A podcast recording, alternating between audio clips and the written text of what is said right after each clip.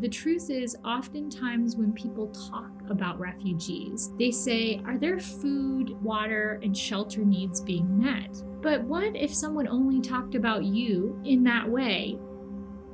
The fullness of our humanity is that we should be able to experience joy every day, that we can all have the opportunity to feel safe enough, that we can laugh, that we can play with our friends outside, that we can go on a walk together and have a conversation.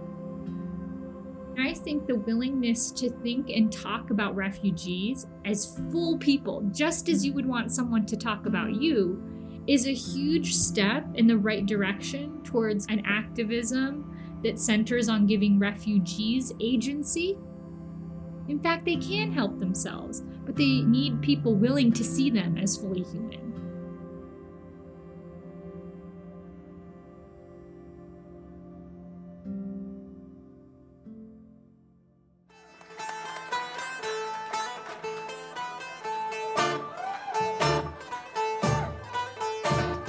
Welcome to What Teachers Need to Know, the Middle East edition.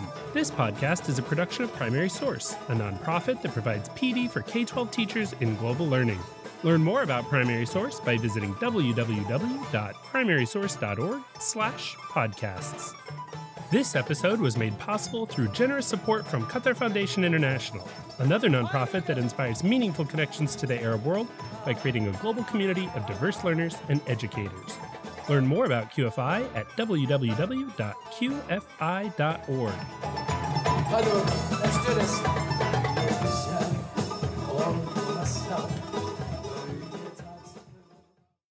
The staggering number of refugees around the world today constitutes the greatest humanitarian crisis of our generation. And tragically, the crisis shows little signs of abating. Already, we have more than 65 million displaced persons worldwide. People who have had to flee their homes because of war or persecution, some relatively recently, and others decades ago. Refugees are most visible in the Middle East and the Mediterranean, of course, but there are forcibly displaced persons on every inhabited continent. The problem is so large, in fact, that it can be really hard to remember that each of those refugees is a living, breathing human being. The disconnect can also make teaching about refugees difficult. How do you humanize a crisis of this magnitude? Well, in this episode, we'll try to do just that by talking and thinking about refugees in the Middle East as individuals, as people have to navigate hardship but still find time for things like celebrating birthdays and getting their hair cut. First, we'll meet a scholar who studies how displaced people living in camps go from survive mode to thrive mode, as she calls it, which we hope will change the way you think about refugees. Then, we'll talk about ways that you and your students can actually connect with refugees in and from the Middle East on a person to person basis. Finally, we'll wrap up with some thoughts from a middle school teacher on how she teaches about refugees in her sixth grade classroom. This is episode 9 Lessons from Refugees.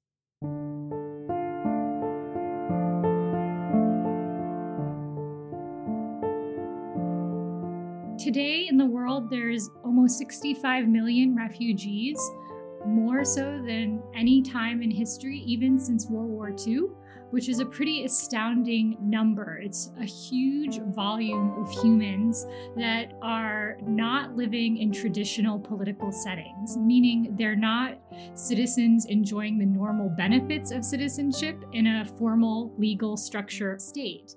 Meet Nadya Hajj, Assistant Professor in the Peace and Justice Studies Program and Political Science Department at Wellesley College. Professor Hajj is an expert on refugees in the Middle East and has conducted field research in refugee camps in the region, including in Lebanon, Jordan, and Syria.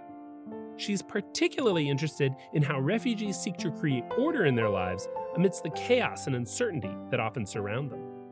You have millions of people living in transition in insecure settings, that is, without a regular home, secure access to food, and no source of clear protection from you know, a legal force or even a military force or police force offering security in that regard. We're going to spend some time exploring life in some of these older refugee camps in order to give you a better sense of camp life from the perspective of the people who live in them. But first, let's pull back and take a look at the bigger picture. How did this crisis happen? I think this huge flow that we're seeing and this uptick in refugees is the result of a lot of conflicts that were never fully resolved. So, if you think back to the Iraq War in 2003, though many Americans think that is done, for the majority of Iraqis, their political situation remains completely unstable huge influx of Iraqi refugees and Afghani refugees from Afghanistan began in 2003. And then, when you couple that in the Middle East in particular with the Arab Spring, the revolts that happened in 2011, many of those revolts were not successful fully in the sense that a new regime didn't come to power and consolidate that power. And then look at the Syrian crisis that continues, you know, now seven years later, with the majority of Syrians living outside of Syria and borders today. And so there's this increasing insecurity, and people are fleeing those settings just as any human would that wants stability and safety for their family. Now, there are several international organizations out there with mandates to assist refugees worldwide.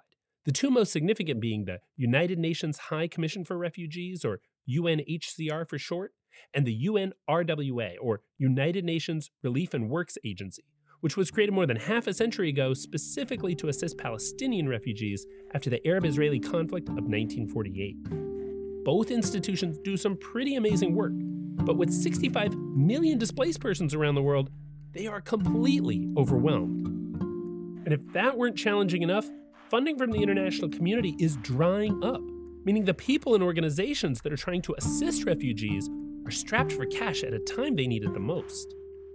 I think that there's not adequate financial support for countries that are absorbing the majority of these refugees, and that the United States, in particular, has waned, I think, in its financial support of most of these organizations.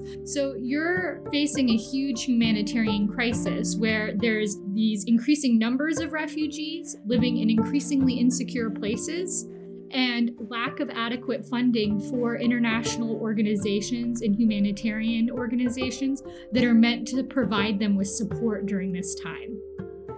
One other important point Professor Hajj is an expert on refugee camps not only because she spent so much time studying them, but also because she spent significant parts of her childhood living in one. I came to study refugees. Both intellectually, I was interested in studying how communities living in these types of transitional spaces where there's not formal state authority. I came to that from a theoretic perspective. It was intellectually interesting to me. But on a personal level, I felt like it was a passion to me because my father is a refugee from 1948.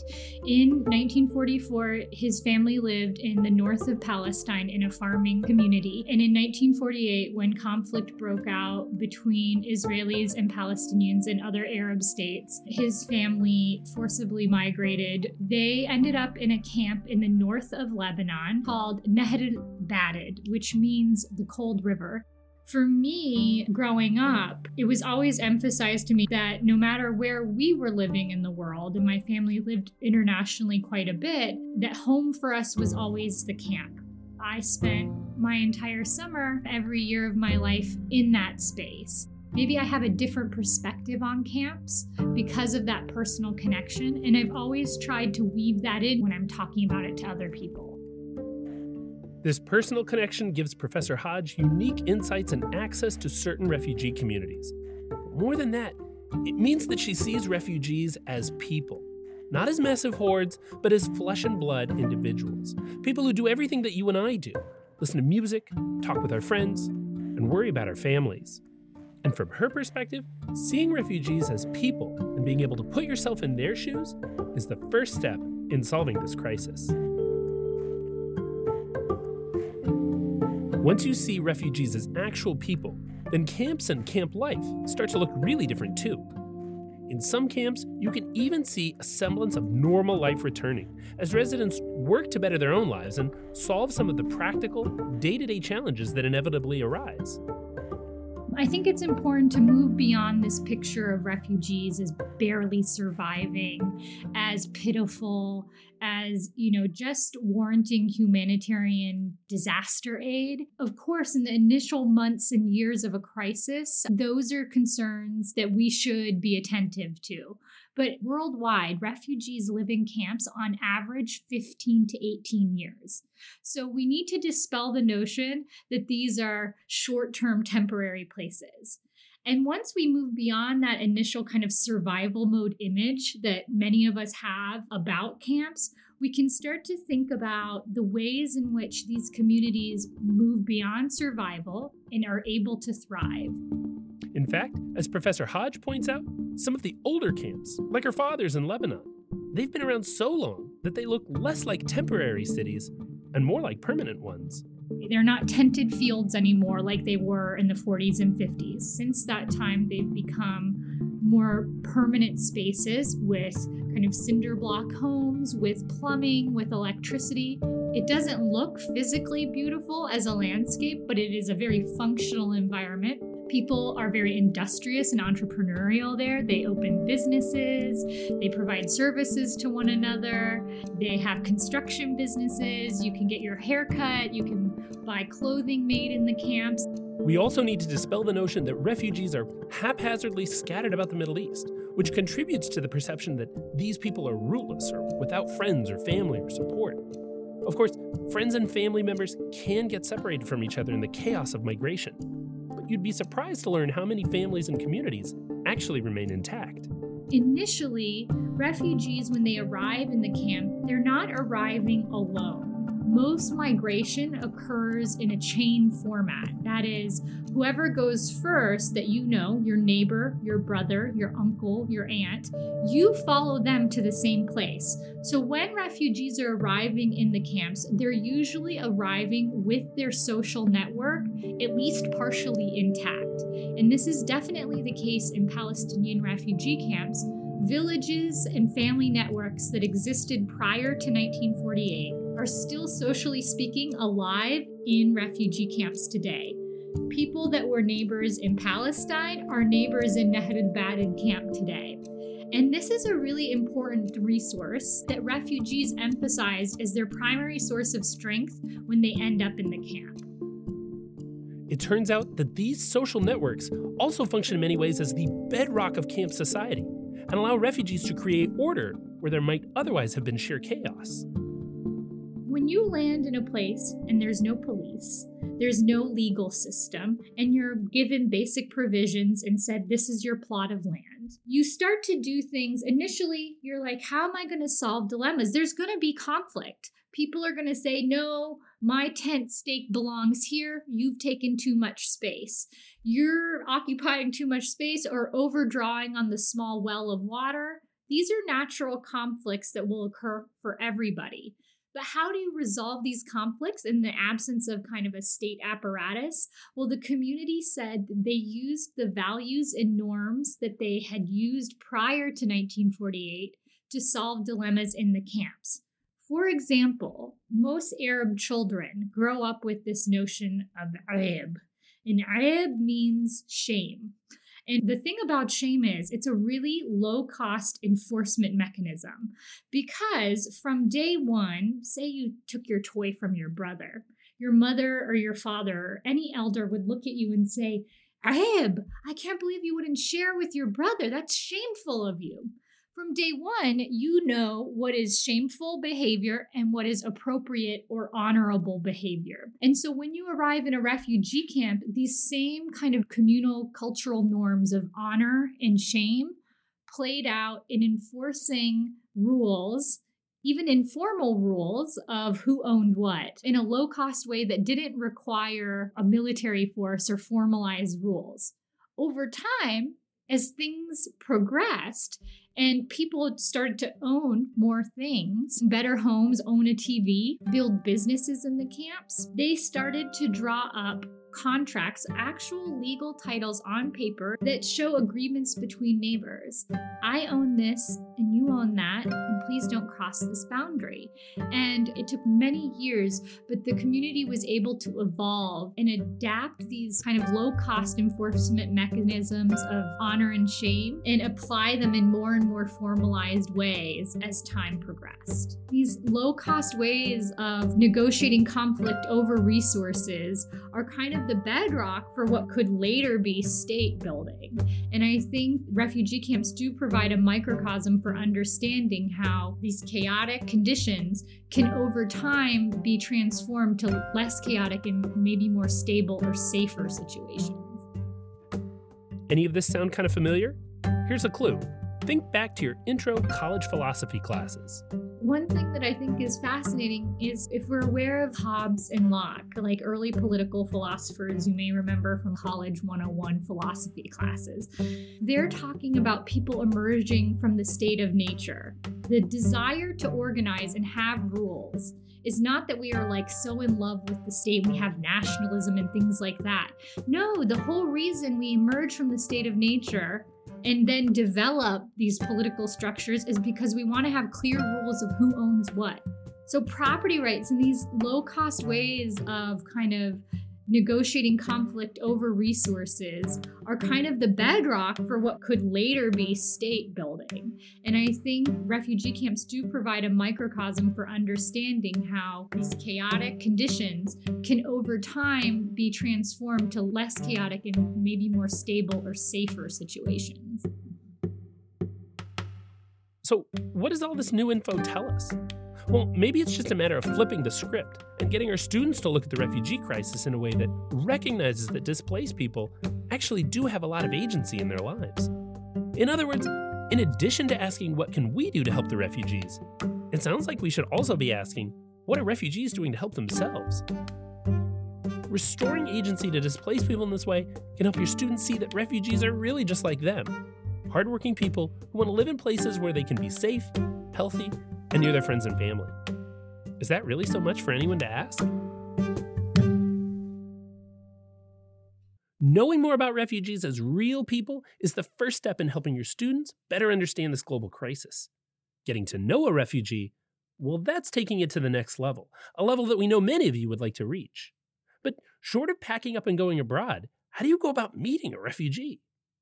One of the things that's special about the time that we're living in is the way in which we're digitally connected. I'm not like a digital optimist, like the internet solves all problems. But my hope is that, unlike in previous times, the digital community offers a new space for people to connect on an individual level. We have much more agency than we give ourselves credit for we can start to make small changes, even if it's just one person to one person. Over time, that can build. So, what's the first step? Well, as with many things in life, the best place to start is at the beginning, which in this case might simply mean learning how to say hello. There's actually a lot of places where I think students in the US could connect with refugees online. Of course, this would need to be a regulated space where someone is there, but one fantastic way is through language learning. If a high school student or middle school student was interested in beginning, just beginning conversational Arabic, and I'm saying, hello, how are you? Where's the bathroom? You know, basic things. There's an awesome site called NaTakallam, which means we speak. NaTakallam is structured specifically to allow these types of conversations to happen and is very sophisticated and would be a very good way of doing it students Skype in or FaceTime in and have Arabic conversation with an actual refugee. What a fascinating, amazing way just to see the humanity of someone else. You can also connect with refugees through the UNHCR and UNRWA. The UNRWA has a pretty wonderful website. You can adopt a classroom and do things like that. Of course, there's always online social networks too, like Facebook. Most refugee camps have their own Facebook group pages. For example, Nahr al-Bared camp has its own Facebook group page. It's almost like a community bulletin board or like a virtual town hall space where people will make birth announcements, engagement announcements. I'm opening a new business announcement. It's also a place where people will give sad news about an obituary or a death, and it allows people around the globe to transnationally connect to people living in that space. And what is also amazing is you can see how a lot of their concerns or a lot of their joys and sorrows are just the same as the joys and sorrows that you would see on the Facebook page of a Wellesley College, you know, student group that, you know, posts a funny meme or a poem. The same things are happening on this Facebook page. I think it gives you a much fuller picture of refugee life and it also offers an opportunity to learn from them without actually having to travel there to, to see it. And don't forget, refugees from the Middle East and other parts of the world may actually already live in your community.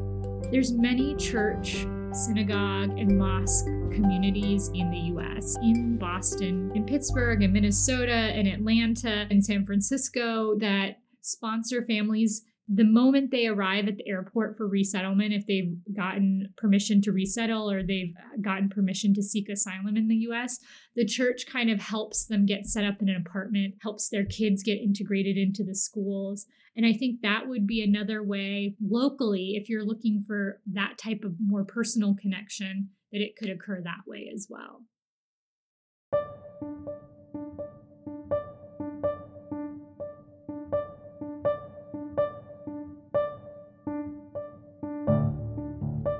Okay, so now you know more about refugees as people, and you know how to go about actually getting to know the people within some refugee communities.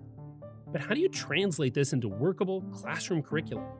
To help us out with this, we turn to Rachel Barker, a sixth grade teacher at the public middle school in Wayland, Massachusetts.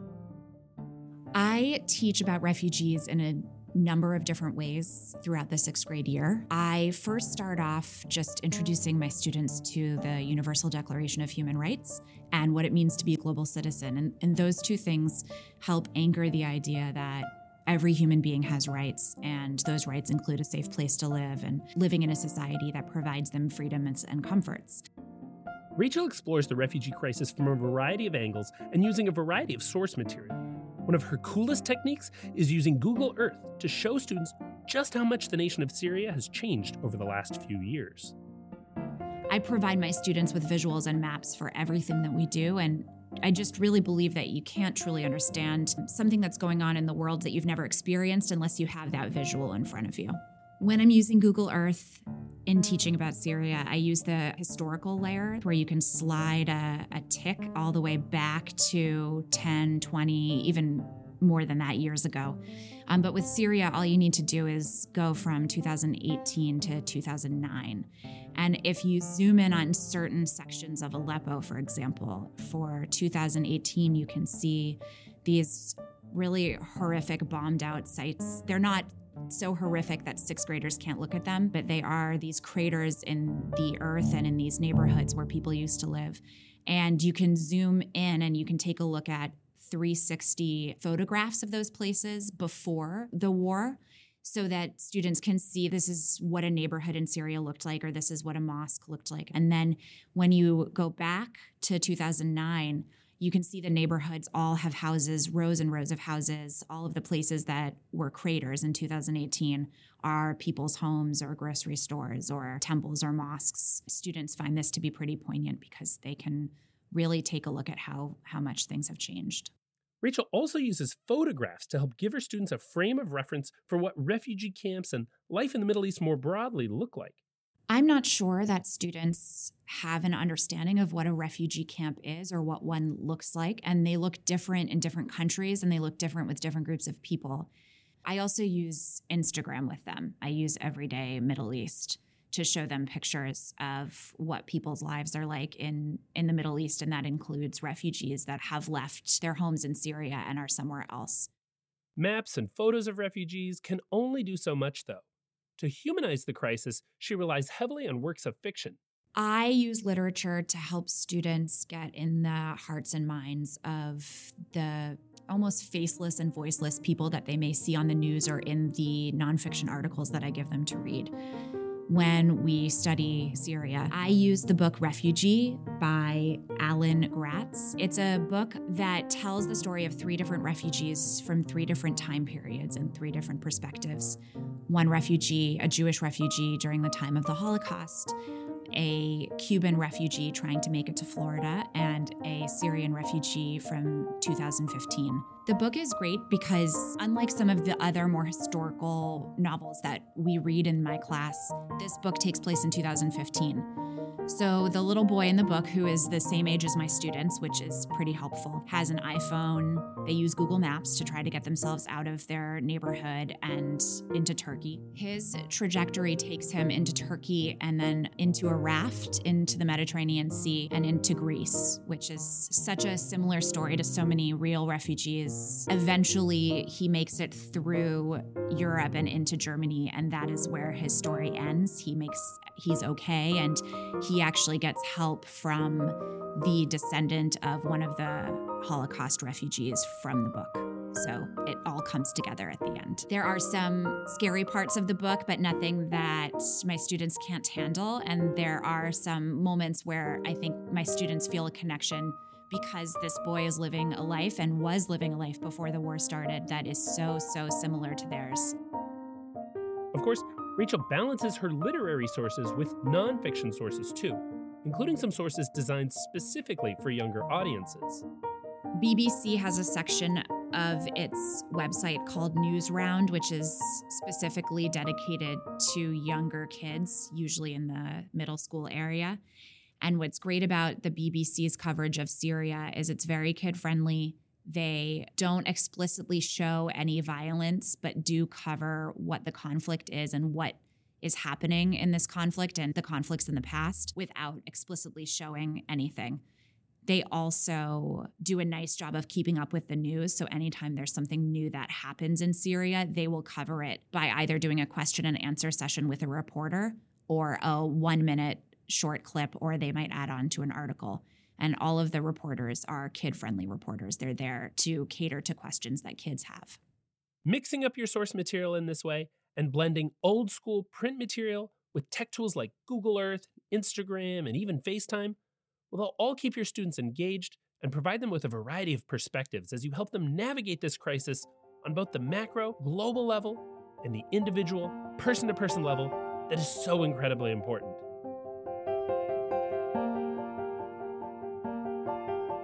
Before we wrap up, we have one final piece of advice, especially for those of you who might still be on the fence as to whether or not you should teach about refugees. I hope that teachers feel that if they want to broach the topic of refugees with their students, that it doesn't have to be a purely political conversation. You could get into this issue of refugees from a lot of different angles. Come from it from the perspective of food. How are people celebrating their food traditions? even in chaotic conditions, come at it from a fictional literature perspective. Or you could consider it from the perspective of language and look at a place like NaTakallam or other digital language places that allow for dialogue with refugees online. I hope the kind of political sensitivity issues don't dissuade people from getting into it.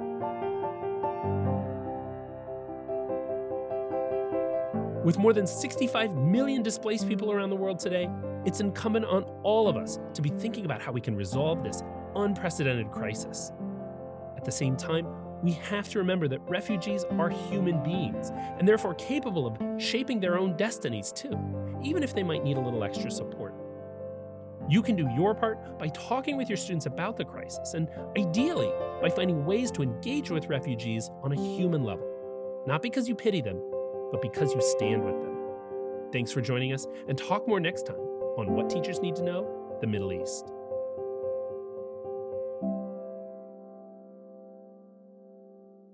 To learn more about this podcast, our sponsors, and for free online resources to help you teach about the refugee crisis in the Middle East, visit www.primarysource.org/podcasts. And if you love this podcast as much as we do, let us know by reviewing us on iTunes. More reviews means more new listeners, which ultimately means more great episodes for you.